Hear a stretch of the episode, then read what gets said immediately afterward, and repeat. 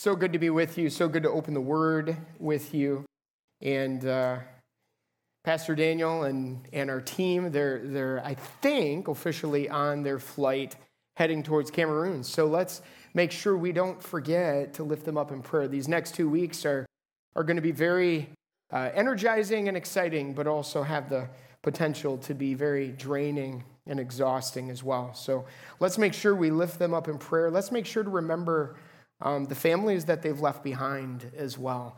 Texts of encouragement and um, invites to come over, those kind of things are a real blessing uh, for those that are, that are still here. Our text this morning is going to be in Philippians chapter 2. We're going to look at Philippians 2, verses 1 through 4. Philippians chapter 2, verses 1 through 4. And before we dive into the text, I just want to say that I, I, I love sports. Any other any others of you out there that would say I am a sports lover? Like enjoy sports of all kinds. I enjoy baseball, I enjoy hockey, basketball, football. It doesn't matter. I just enjoy watching sports. And every year, or every few years rather, when the Olympics come around, I'm always amazed at the, the new sports that, that come into play as, I, as I'm watching our nation compete for the gold medal. Some of the sports I love to watch some of the sports, I scratch my head and say, How in the world can you call that a sport? But I do have to say that, that there is, while, while there are many sports that I don't understand in the Olympics, there is one sport that I both don't enjoy watching and I greatly admire due to its, its complexity. And that's synchronized swimming. I don't know, are there any synchronized swimming fans out there? Anybody brave enough to say, I used to do synchronized swimming? No. I don't want to make fun of synchronized swimming, but I, it's one of those sports that, that I, I don't enjoy watching, but I also greatly admire it. And if you're tempted to think that this is a pushover sport, I want you to consider some of the rules for synchronized swimming. I looked these up online because I wanted to understand a little bit of what it is that goes into synchronized swimming. Scores are given on a scale of 1 to 10 in increments scored to the tenth of a point. Judges are evaluating both design and control. So they want to evaluate based on what it looks like as well as the control that the swimmers can exhibit while in the water. At no point during the event is any member of the team allowed to touch the bottom of the pool. So all of the lifts, all of the formations, and the entirety of their routine is all done while suspended in the water. It's amazing. The design rating of a routine is determined by the accuracy of the positions and the correctness of the transitions between those positions. They're also scored on control, which include extensions and height and stability and even keeping in tempo with the music. I mean, for me, I would be struggling just to keep my head above water. But they're thinking about all of these things, they're focusing on all of these little details. And if the details of these regulations aren't enough for you, keep in mind that they're also judging on how well the team members stay in sync with each other. The technical component of the judging includes technical merit, execution, synchronization, level of difficulty. All of these things, they're, they're, they're evaluating each, each of these elements with absolute intricacy and detail. Success in the sport of synchronized swimming involves absolute focus, tireless work ethic, and an unwavering commitment to one another. Losing sight of any of these goals would ultimately lead to utter failure of the synchronized swimming team. I imagine the coach, prior to a synchronized swimming event, going into the locker room on the eve of their competition and challenging the team to remember their training Stay focused in their execution, to not forget the details, to keep their eyes on the goal, the end result of what it is that they're striving for, and to work together. You know, Paul in his letter to the Philippian believers was pressing into the body in chapter 2. And as I think about this text, I envision the Apostle Paul kind of walking into the locker room of their lives and challenging them, challenging his team prior to the big competition. And as he opens up this chapter, he, he calls them to enter into this life journey, this context, uh, this contest by remembering the moorings that would fuel their success. and more importantly, the ones that would fuel dynamic gospel unity. You know, we're going to look at this text together. Philippians chapter 2. Let's look at verses 1 through 4. I'm going to read it. Follow along in your scriptures if you would. Paul says this. He says, So if there is any encouragement in Christ, any comfort from love, any participation in the Spirit, any affection and sympathy, complete my joy.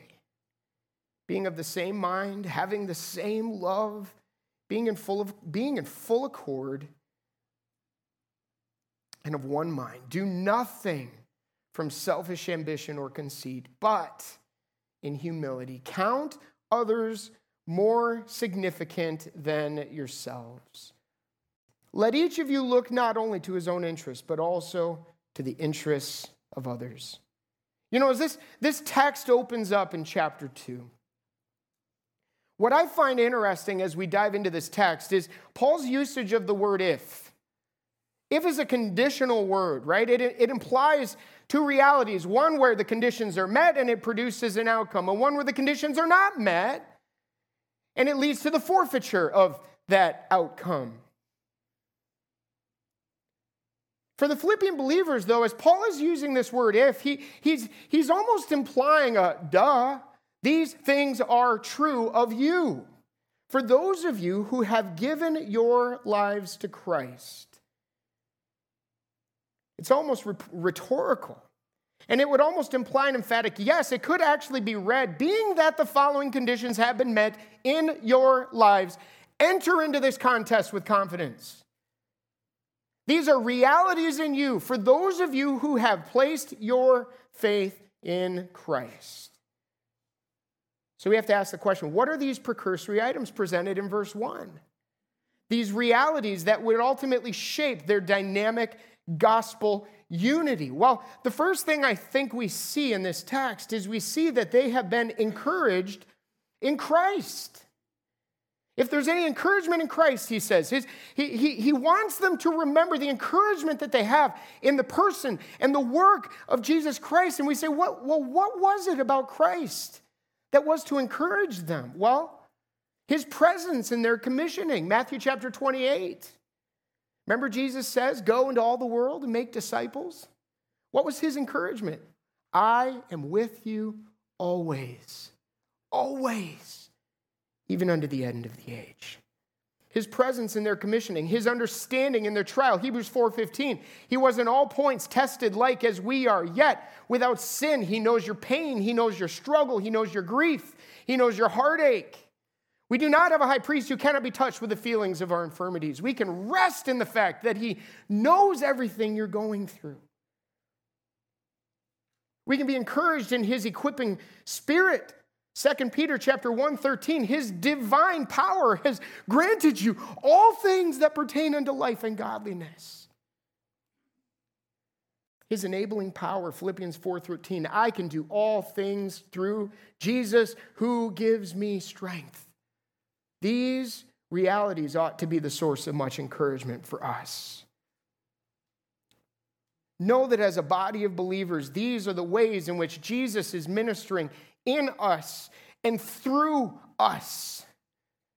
So, in light of the fact that we've been encouraged in Christ, take hope. Take hope. Have your faith bolstered. Be encouraged but not just encouraged in Christ. He says, if there's any comfort by his love. So we've been comforted by his love. So, what are the ways in which his love brings us comfort? Well, his love pursued me when I hated him. Romans 5 8. God demonstrated his love for us in that while I was still a sinner, Jesus died for me. But not only that, his love gave me life when I was powerless to choose him. Ephesians chapter 2, verses 4 to 7. But God, being rich in mercy, because of the great love with which he loved us, even when we were dead in our trespasses, made us alive together with Christ. By grace you've been saved and raised us up with him and seated us with him in the heavenly places in Christ Jesus, so that in the coming ages he might show the immeasurable riches of grace in kindness toward us in Christ Jesus. So his love gave me life. His love compels me to a greater sense of faithfulness. 2 Corinthians 5:14, the love of Christ compels me. It motivates me. It, it, it pursues me and spurs me on to pursue all it is that God has for me. And if this wasn't enough to tether my heart to, he goes on to state that I have also been animated by the Spirit of God. He says, if there's been any participation in the Spirit, I, I know that this is an interesting phrase and can somewhat be problematic for us as we're trying to gain a greater sense of what he's saying in this text. But I think when he says this idea of animated in the Spirit, I think he's alluding to the fact that the Spirit is at work in us. So we see a few things. We see that the Spirit enables true communion with the Father. It says he helps us in our weaknesses, Romans 8 26. Likewise, the Spirit helps us in our weakness, for we do not know what to pray for as we ought, but the Spirit Himself intercedes for us with groaning too deep for words. So the Spirit enables true communion with the Father. The Spirit enables me to know Jesus in an experiential sense. Philippians chapter 3 that I might know him, the power of his resurrection, the fellowship of his sufferings, being made like him in his death. The Spirit brings life to my death. Romans 8 11. The Spirit of him who raised Jesus from the dead dwells in you. He who raised Christ Jesus from the dead will also give life to your mortal bodies through his Spirit who dwells in you.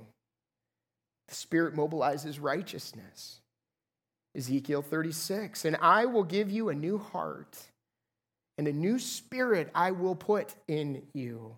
I will remove the heart of stone from your flesh and give you a heart of flesh. I will put my Holy Spirit in you and cause you to walk in my statutes and be careful to obey my rules. God has been so good to us, brothers and sisters. As we think about the ways in which He's blessed us, is your heart bolstered today as you hear about all of the ways in which He's encouraged us and strengthened us and nurtured us? Paul takes it one step further, though. He said, Just as you've been nourished by these amazing truths, so also those who have been transformed by such a powerful grace, which leads to this last statement we find in verse 1 loved and cared for by the people of God who have also been transformed by his grace. If there's any affection, any sympathy, he says, with this gospel of grace being the foundation of our gospel unity, out of it flows the ability to live out the one another's in Scripture, bearing with one another's burdens, praying for one another, loving one another, admonishing one another, living in harmony with one another accepting one another. And the list goes on and on and on.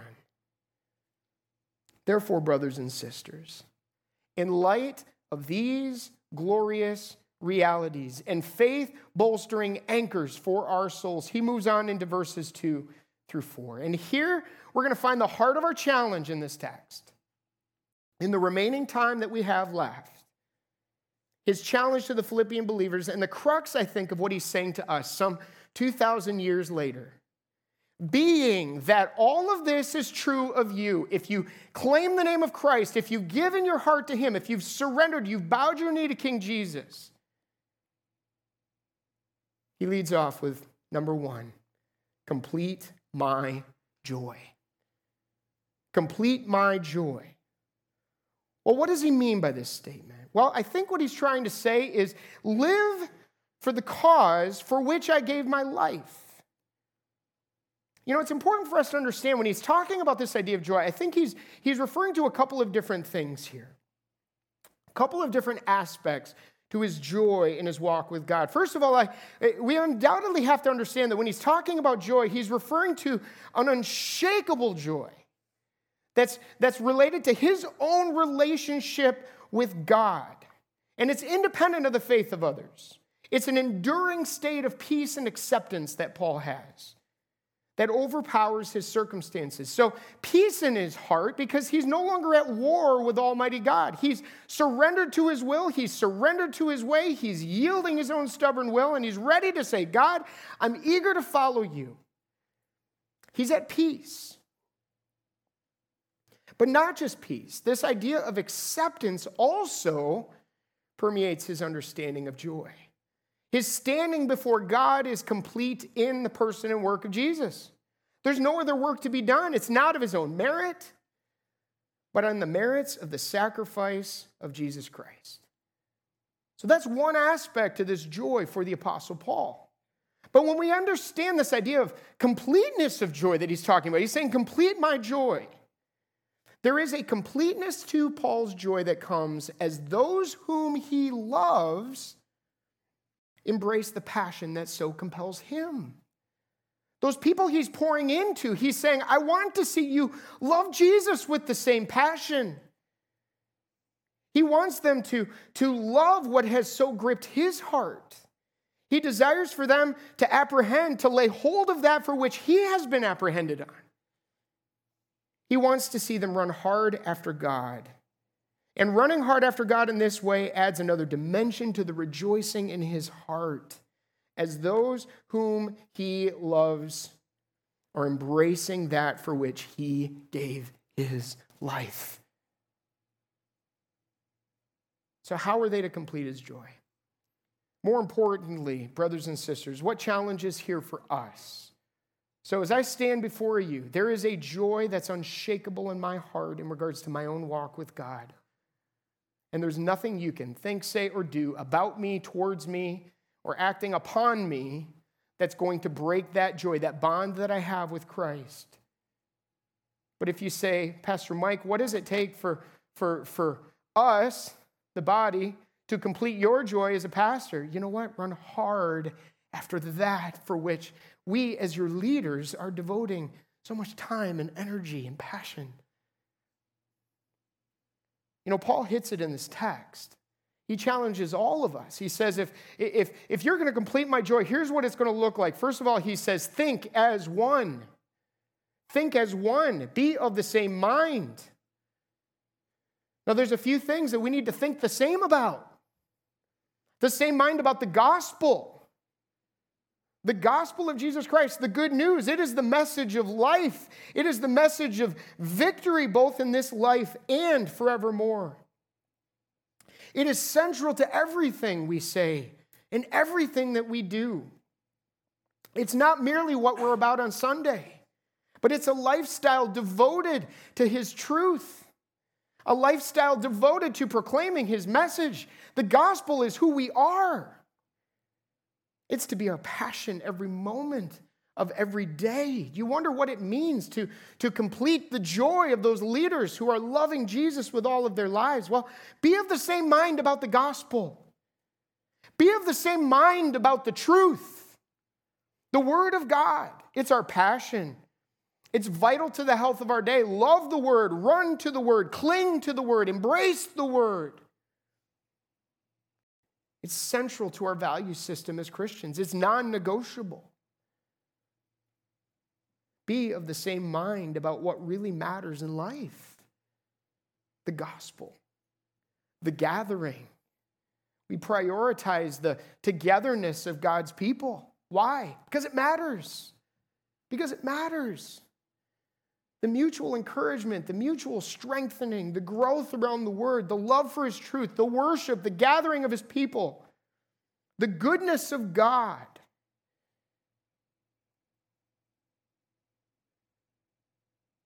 Complete my joy. We not only complete the joy by thinking as one, but by also serving as one. He uses the phrase having the same love. You know, we live in a world of competing loves competing passions.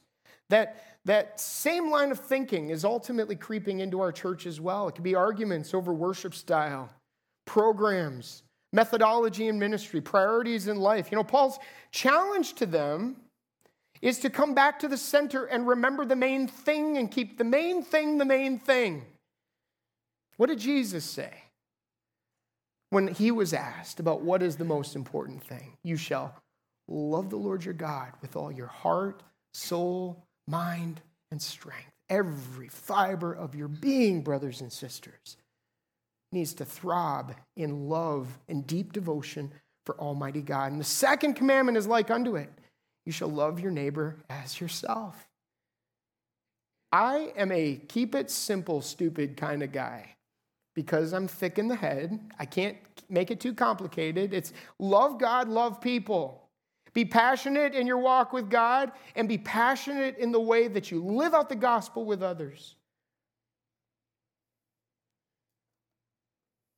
Serve as one, having the same love.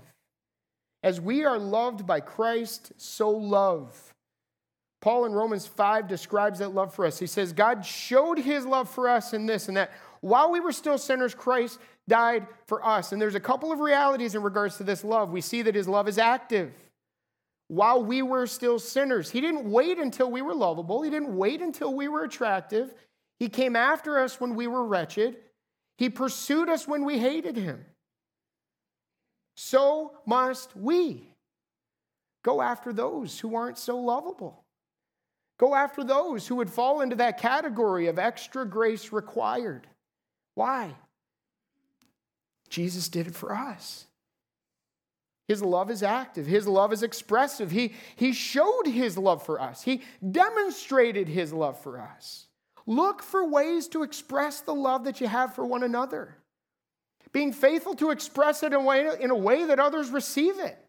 Recognizing that I am called to live out this love I am called to serve, to give of myself that others may prosper. Be united in that pursuit and allow that gospel rooted love to flow freely to our brothers and our sisters in Christ in a world that doesn't know him. But not only serving as one, he says, walk as one being in full accord and of one mind, have a lifestyle that's characterized by dynamic gospel togetherness. What does this lifestyle look like? Well, it's simple being acutely aware of the health of the body. Know my brothers and sisters, know them. Both their strengths and their failings. But beyond just knowing them, I need to know and be known. I need to put myself out there. I need to not be afraid of honesty. This needs to be the best place for me to have the worst day of my life. I need to share my aches, my pains. Be acutely aware of the health of the body. Encourage and admonish one another. Meet the needs of one another. Defer to one another in love. Bear with the failings of the weak. And resist the urge to judge, as Pastor Jason shared with us a few weeks ago. Live in harmony with one another. Seek to outdo one another in showing honor, prioritizing the gathering with one another, not forsaking the assembling of ourselves, and so much more. You know, when we live and breathe as one, what does the scripture say happens in the world? By this will all men know that you are my disciples if you have love one for another. The world takes notice. They see this body of believers that's functioning in a way that's so countercultural. Then we live as a shining light. Then the gospel radiates. Not only is Paul calling them to complete his joy, but he's also calling them to embrace a gospel motive. And that's our second point here this morning. Embrace a gospel motive. He says, Do nothing from selfish ambition or conceit, but in humility count others as more significant than yourself.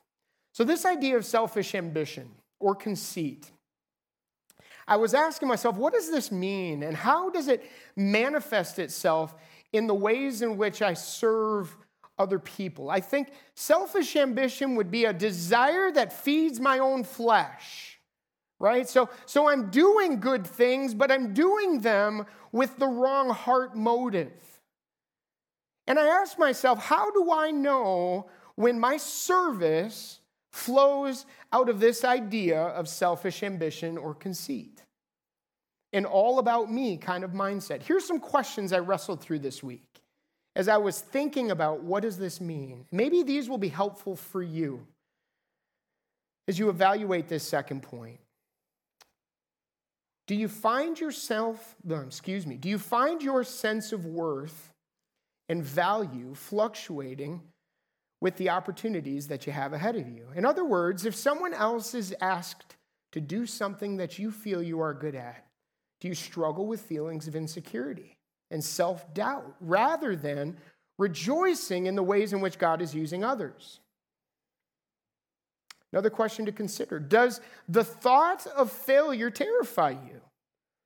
Are you at times paralyzed to the point of inaction, or do you compensate for your fear by an extreme attention to detail and control? This oftentimes can reveal a preoccupation with your own agenda. Another question Do you think too highly of yourself and your efforts? How do you respond to the criticism of others? Are you open to feedback, even when it's critical? Do you feel that the success of an endeavor hinges on your ability to say yes to it? Do you find it difficult to say no? Do you find yourself habitually with way too much on your plate? Do you typically fall into the trap of being a workaholic as it pertains to life, work, and ministry? Do you find yourself using people to achieve your end? Are you quick to seek forgiveness when you fail others, or do you justify your own hurtful actions, seeing the end as justifying the means? Are you quick and eager to take credit for the work accomplished? Do you struggle when others are praised and your efforts are overlooked? Do you find yourself getting frustrated when credit is not given to you for the work that you do? Do you find yourself comparing your gifts and abilities to those given by God to others? Do you refuse to see the ways in which God has gifted you? Do you feel entitled to success with the ventures you undertake in service and ministry? Do you battle with insecurity? That's a hard list of questions to process through. As I was digging into this text and asking these questions in my own heart, I I came to grips with the ugliness of my own selfish ambition. Brothers and sisters, selfish ambition creeps in really subtly. And for many, this selfish ambition isn't manifest in a power struggle to achieve greatness, but rather, selfish ambition can be revealed in the fears and insecurities that cripple us. How are you doing in this area? What are the ways in which you find yourself struggling with this selfish ambition? Brothers and sisters, we need to think less sometimes about, about the what's that we're doing and more about the one whom we are doing them for. Recognizing that God doesn't call you to results, He calls you to faithfulness. God calls you to use the gift that He's given you and it finds its significance not in the size of the ability, but in your willingness to give it to a holy God and allow Him to make an impact.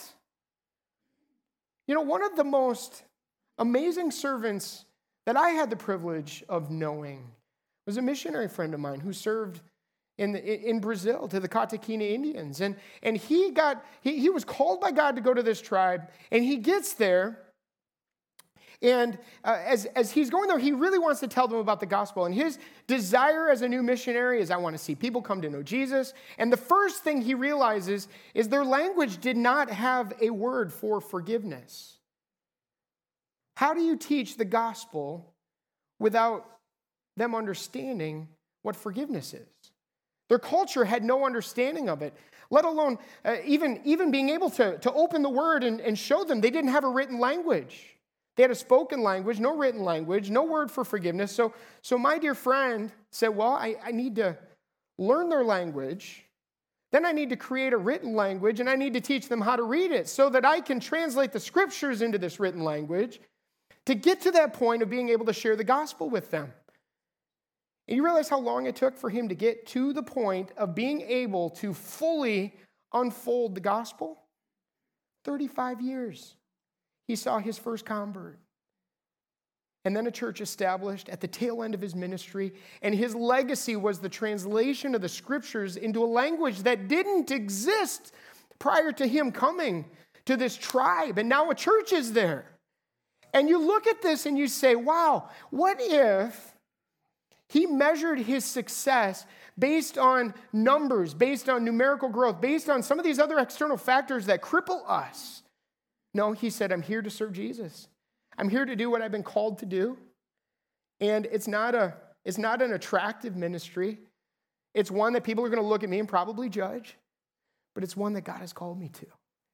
And as He remained faithful, brothers and sisters, God brought the fruit. I think as we come back to this idea of, of what it means to live in dynamic gospel unity, I think all of us need to look at it and say, my gift, no matter how big, no matter how small, it matters to God.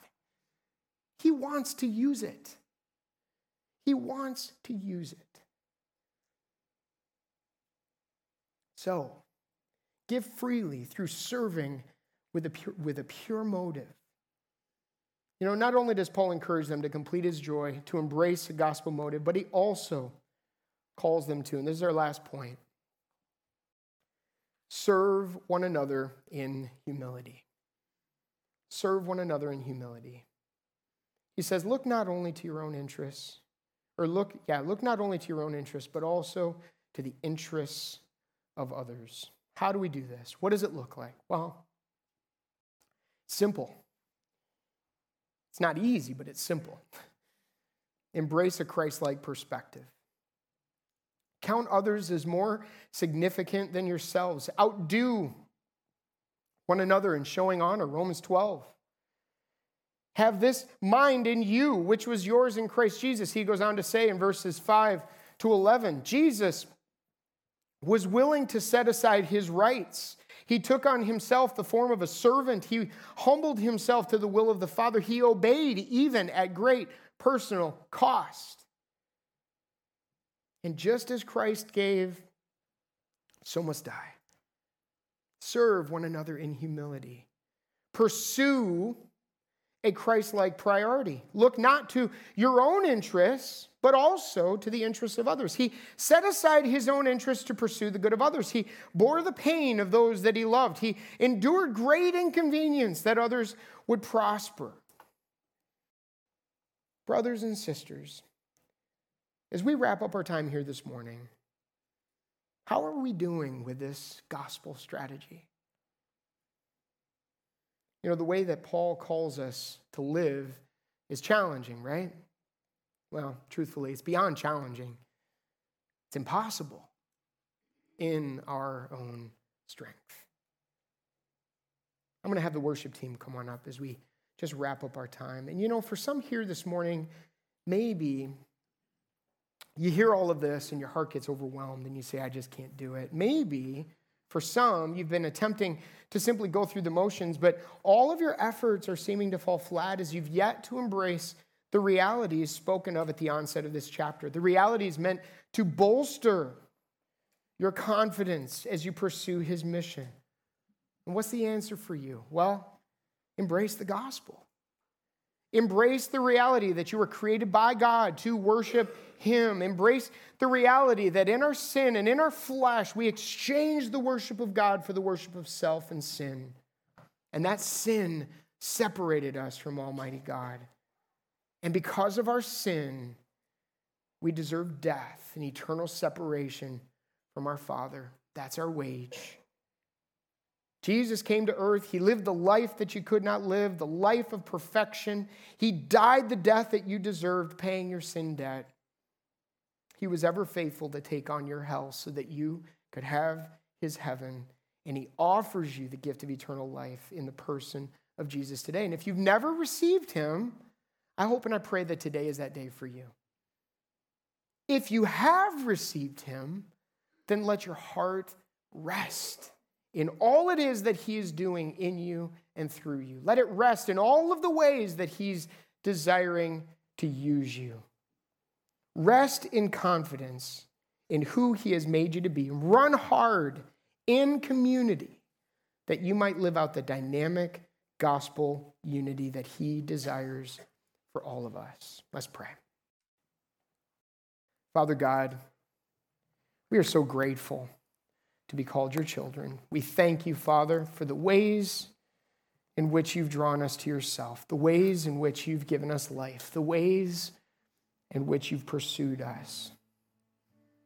We're thankful, Father, for the gospel. We're thankful, Father, for the example we have in Christ. Oh God, we pray that you'd make us more like Jesus. We pray, God, that his humble example, God, would be a light for us, that we would set aside our own interests, that we would look to the interests of others, that we would walk in this dynamic gospel unity, and that our hearts together would beat as one. Oh, we need you, Father. Help us now, we pray. For it's in Christ's name we pray these things and for his glory. Amen.